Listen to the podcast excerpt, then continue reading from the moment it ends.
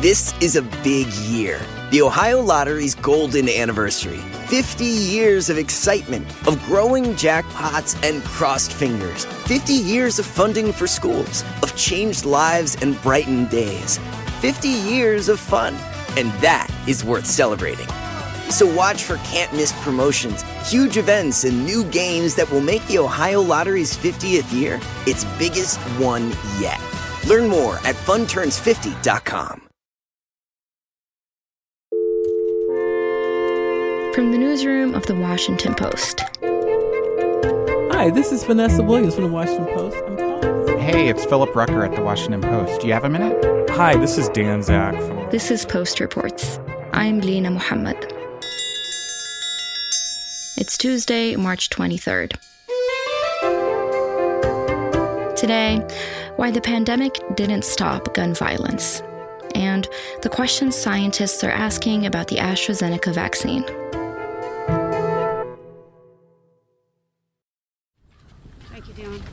Thank you for everybody being here today. Dozens of agencies continue to investigate yesterday's mass shooting at the King Soopers at 3600 Table Mesa Drive. The Boulder County Coroner's Office. Shortly after 2:30 local time yesterday, a 21-year-old man who has now been identified as Ahmad Alissa uh, walked into a grocery store in Boulder and uh, started shooting. That is reporter John Woodrow Cox. Very shortly thereafter, the police arrived and there was a gunfight. He was wounded. Um, a police officer was killed, as well as uh, nine other people. Names of the deceased Denny Stong, 20 years old. Nevin Studinsky, 23. Rikki Olds, 25. Tralona Bartkowiak, 49. Suzanne Fountain, 59. Teri Leiker, 51. Officer Eric Talley, 51. Kevin Mahoney, 61. Lynn Murray, 62. Jody Waters, 65. The suspect was taken into custody right about 3:30, and he's now been charged with 10 counts of murder. None of them expected that this would be their last day here uh, on the planet. Simple run for milk and eggs, you know, getting ready to, to shop, um, going in in a regular way we all live our lives, something that we can all identify with, uh, led to a complete tragedy here today. And our hearts ache for those who lost their lives, for their families, for the survivors left behind, for uh, the survivors who were able to get out, who have scars that can't be seen but are every bit as painful.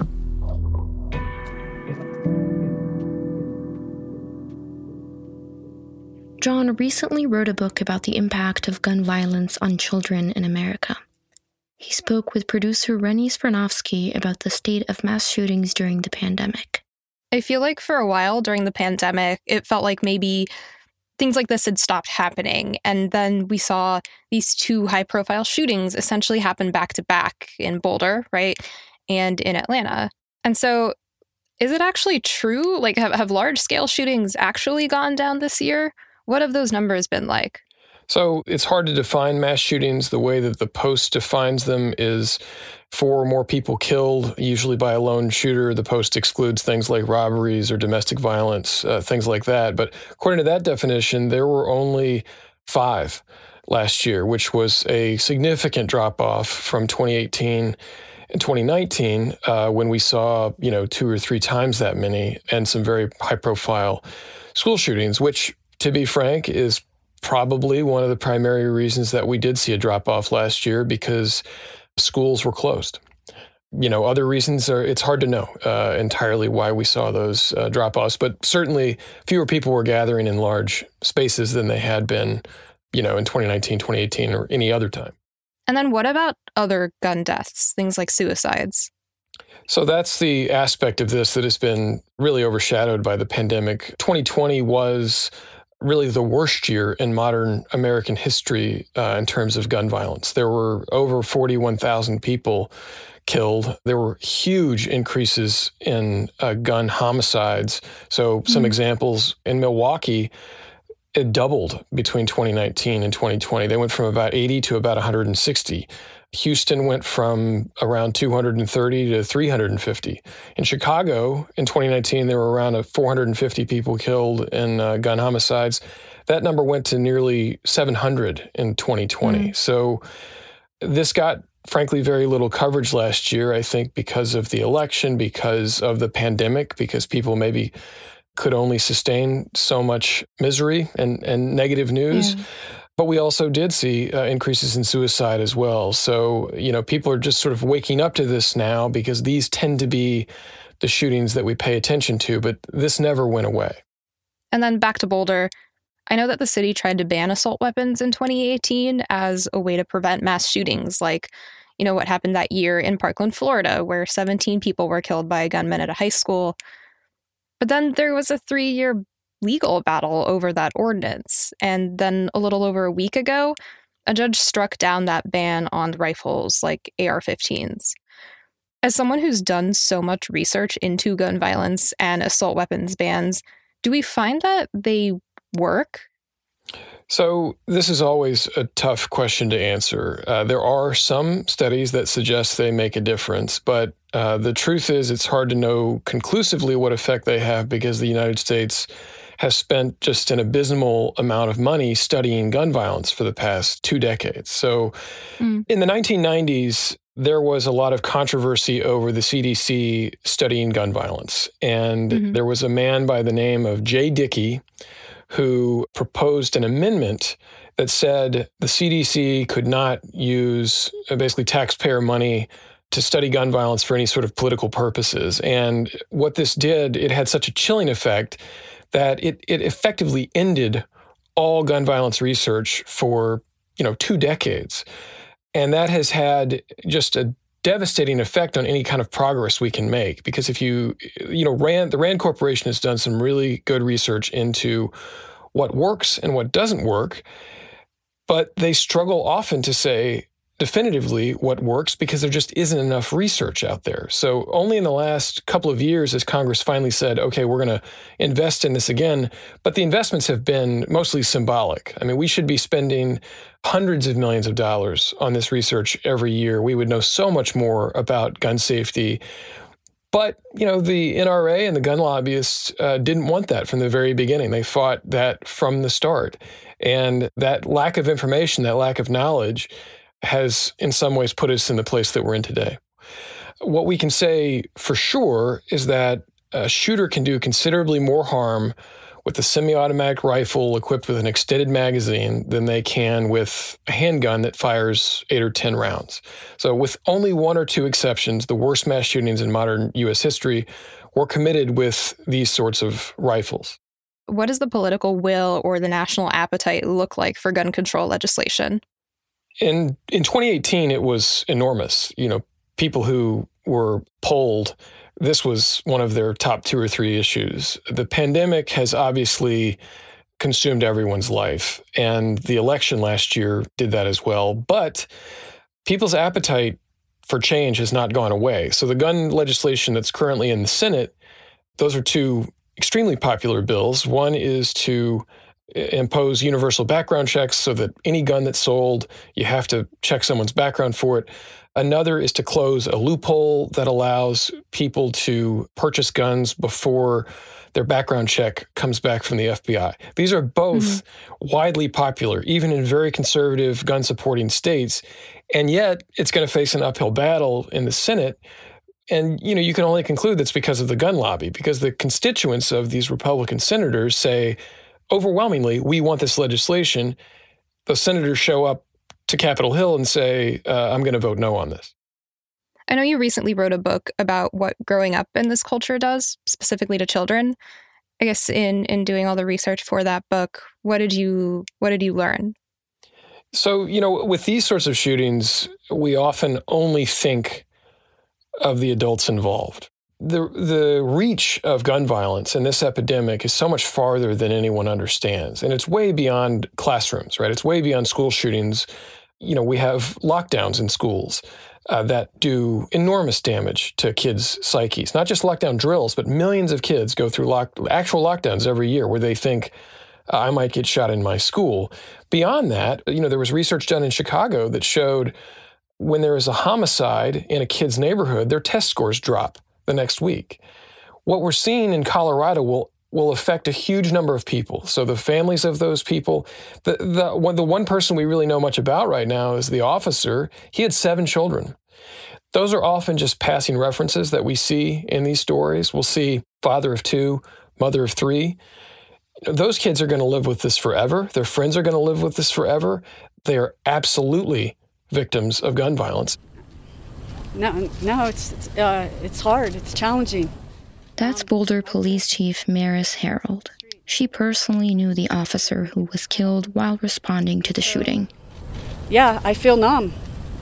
Um, and it's heartbreaking. It's heartbreaking to talk to victims, uh, their families. Um, you know, it's tragic. This officer had seven children, ages 5 to 18. I just had that officer's whole family in my office two weeks ago to give him an award.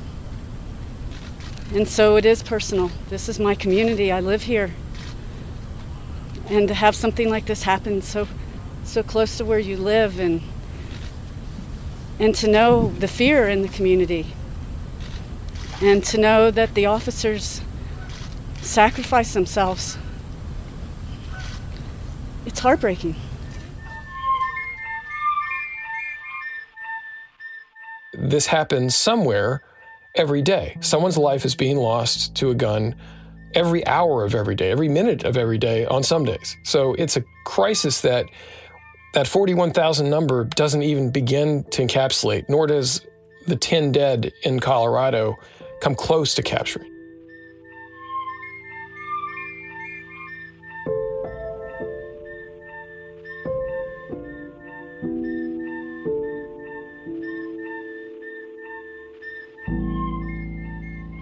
Woodrow Cox is an enterprise reporter for The Post.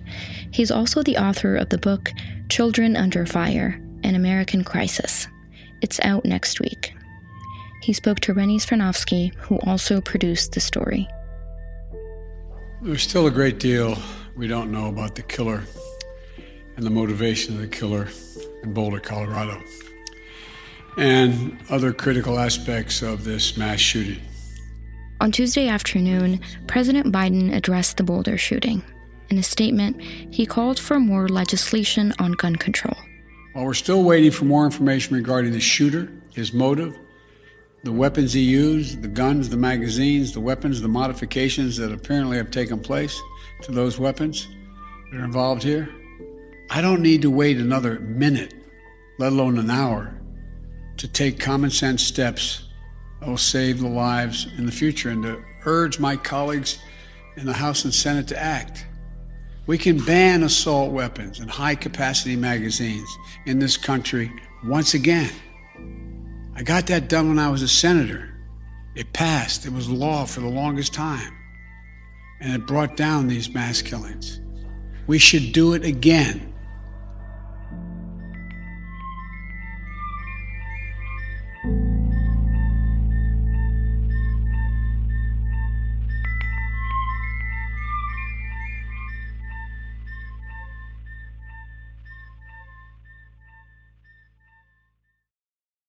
The living room is where you make life's most beautiful memories. But your sofa shouldn't be the one remembering them. The new life resistant, high performance furniture collection from Ashley is designed to withstand all the spills, slip ups, and muddy paws that come with the best parts of life. Ashley high performance sofas and recliners are soft, on trend, and easy to clean. Shop the high performance furniture in store or online at Ashley.com. Ashley, for the love of home. Sadly, the AstraZeneca soap opera continues. William Booth is the London bureau chief for The Post. He has a background in science reporting, and he's been covering the rollout of the AstraZeneca vaccine in Europe. Yesterday, Monday, we heard that it was 79% effective against symptomatic COVID, which was great. And then today, there was an independent panel that advises the NIH. That's the National Institutes of Health, which oversees clinical trials which said that early result from yesterday was possibly misleading or they had used outdated data. And so that raises some doubts that the 79% effective figure is correct. So we are kind of waiting to learn more. What I don't understand is why weren't these concerns like flagged earlier? Like, did they see any warning signs before? Yes, so it's a tricky situation in the sense that the the clinical trials are going on and they're producing results. Some people get COVID, some people don't get COVID. They inject this many people and the, the clinical trials roll on. So there wouldn't be really anything to see like early on. The the problem appears to be once they release the data, to AstraZeneca and Oxford that AstraZeneca and Oxford took these numbers and concluded that their vaccine was 79% effective.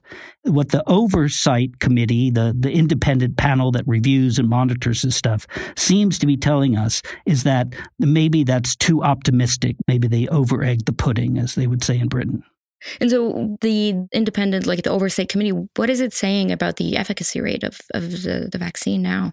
Well, they're not really concluding what it is. They I think they're just more stating that the AstraZeneca one appears to be over optimistic, but they are suggesting that maybe the vaccine, instead of being 79% effective overall, is something like 69% or 74% effective, which is pretty darsh gone good numbers for a vaccine. And so, uh, you know, Tony Fauci was telling the Washington Post today and telling the broadcasters today that this is really what you call an unforced error because the fact is, this is very likely a very good vaccine. And he didn't quite understand why AstraZeneca might have exaggerated or, or took their data in the best possible light. Why would AstraZeneca do that? So if the company, AstraZeneca and Oxford, tried to put it in the best possible light, but it was just slightly, slightly less good than they asserted yesterday, why would they want this kind of a bungle where people are questioning, you know, how good really is it and, and can they believe the data? a lot of the problem with this is that this these initial results are produced in press releases and interviews. And so a lot of scientists don't really have really good eyes on the data, on the whole data set, the big old pile of data. So they're just looking what the company says in, you know, 10 paragraphs. And, um, you know, a lot of people say that's not the best way to conduct this, this kind of science. Hmm. I just want to point out that this, this doesn't mean that people shouldn't be getting the AstraZeneca vaccine, right? Is that correct? Well, uh, I'm not the one to tell people what to do or not do, but I mean, I think that's completely the position of the British health regulators and the European ones. The vaccine has not been approved yet in the United States by the FDA for emergency use, but the, the thinking yesterday was that AstraZeneca would apply for emergency use authorization in the next few weeks. So the U.S. government has bought 300 million, and I'll repeat that 300 million doses of this vaccine pre ordered. Uh, so I haven't actually bought it yet, but pre ordered. And so this was going to be one of the four vaccines probably used in the United States, or likely. Now that's a little, a little up in the air. Hmm. It, it, it seems like the the AstraZeneca vaccine from the beginning, like its rollout has been just fraught with problems. Can you walk me through some of these issues that this vaccine has specifically faced, starting when it, you know when they first announced it in in Britain? AstraZeneca's had a number of problems. One of the first things they did is they kind of boldly said that they would have a vaccine very early on and, and that it would be successful. And that, that raised some eyebrows in the scientific community. Then they did clinical trials in Britain and South Africa and Brazil. And in those clinical trials, they didn't include really very many elderly people. And so there wasn't enough elderly people, older people, to say whether the vaccine was efficacious in the over 65 groups. And that was important because that's the exact group you want to protect most. And then there were some other problems with whether they gave people half dose or full dose, or whether you should take it at four week intervals. So you get a first jab and then you wait four weeks or 12 weeks. That was a question. So they've had all these little, little problems like this. So it's, it's been the, the least smoothest running successful vaccine so far.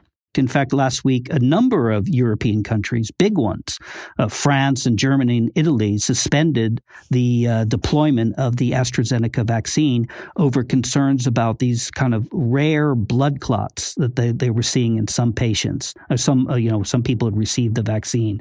And the European Medicines Agency looked at this and concluded that the vaccine was still uh, safe and effective, and that though there were concerns about some of these clusters of clots, that it wasn't enough to outweigh the risk benefit analysis. So they decided to go forward. The link between AstraZeneca and these blood clots has certainly not been proven yet, but it was like a concern. So it made it made the Europeans pause, and that pause continues in some of the Nordic countries. So, so we just talked about, you know, uh, some of the issues that this vaccine has been having. What are sort of like the the good things about this vaccine? Some of the great things about this vaccine is that it it works. Right. Uh, it works well. The, the initial cutoff point was it has to be vaccines had to be better than 50%. Well, this one has been 60, 70%, uh, maybe even higher. It's cheap. It's $4 a dose and it's very transportable. You can move this vaccine around with confidence as long as you put it in an ordinary refrigerator or cooler. So, so this vaccine does not require sort of precious handling. You don't need to get it at a hospital. You can get it at an ordinary doctor's office or a rural clinic you know, anywhere in the world. So, so that's good. And they promised they would make 3 billion doses of it.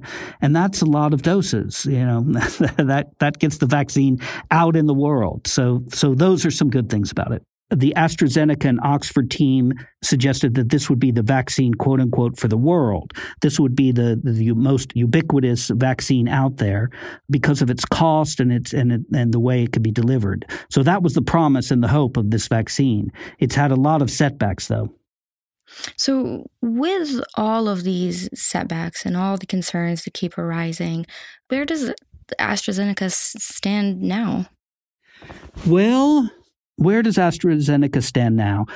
AstraZeneca is kind of a bit like a boxer that keeps taking hits, but they keep making these sort of public relations missteps.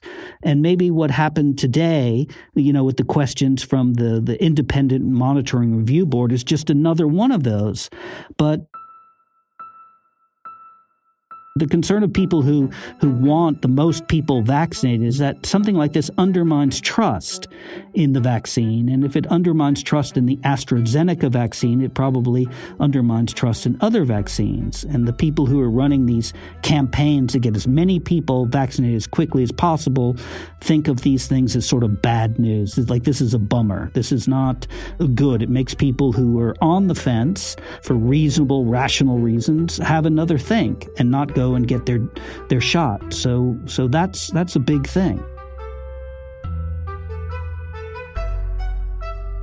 William Booth is the London bureau chief for the Post. Jordan Marie Smith produced the story.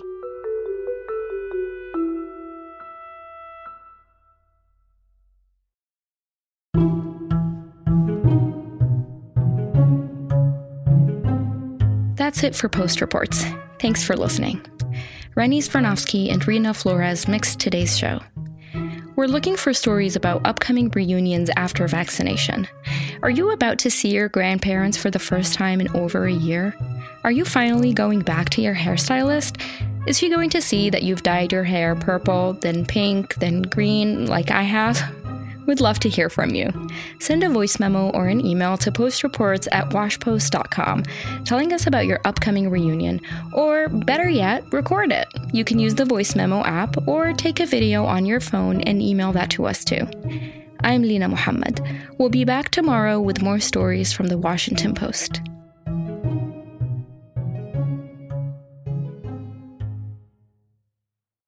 The living room is where you make life's most beautiful memories. But your sofa shouldn't be the one remembering them. The new life resistant, high performance furniture collection from Ashley is designed to withstand all the spills, slip ups, and muddy paws that come with the best parts of life. Ashley high performance sofas and recliners are soft, on trend, and easy to clean. Shop the high performance furniture in store or online at ashley.com. Ashley, for the love of home.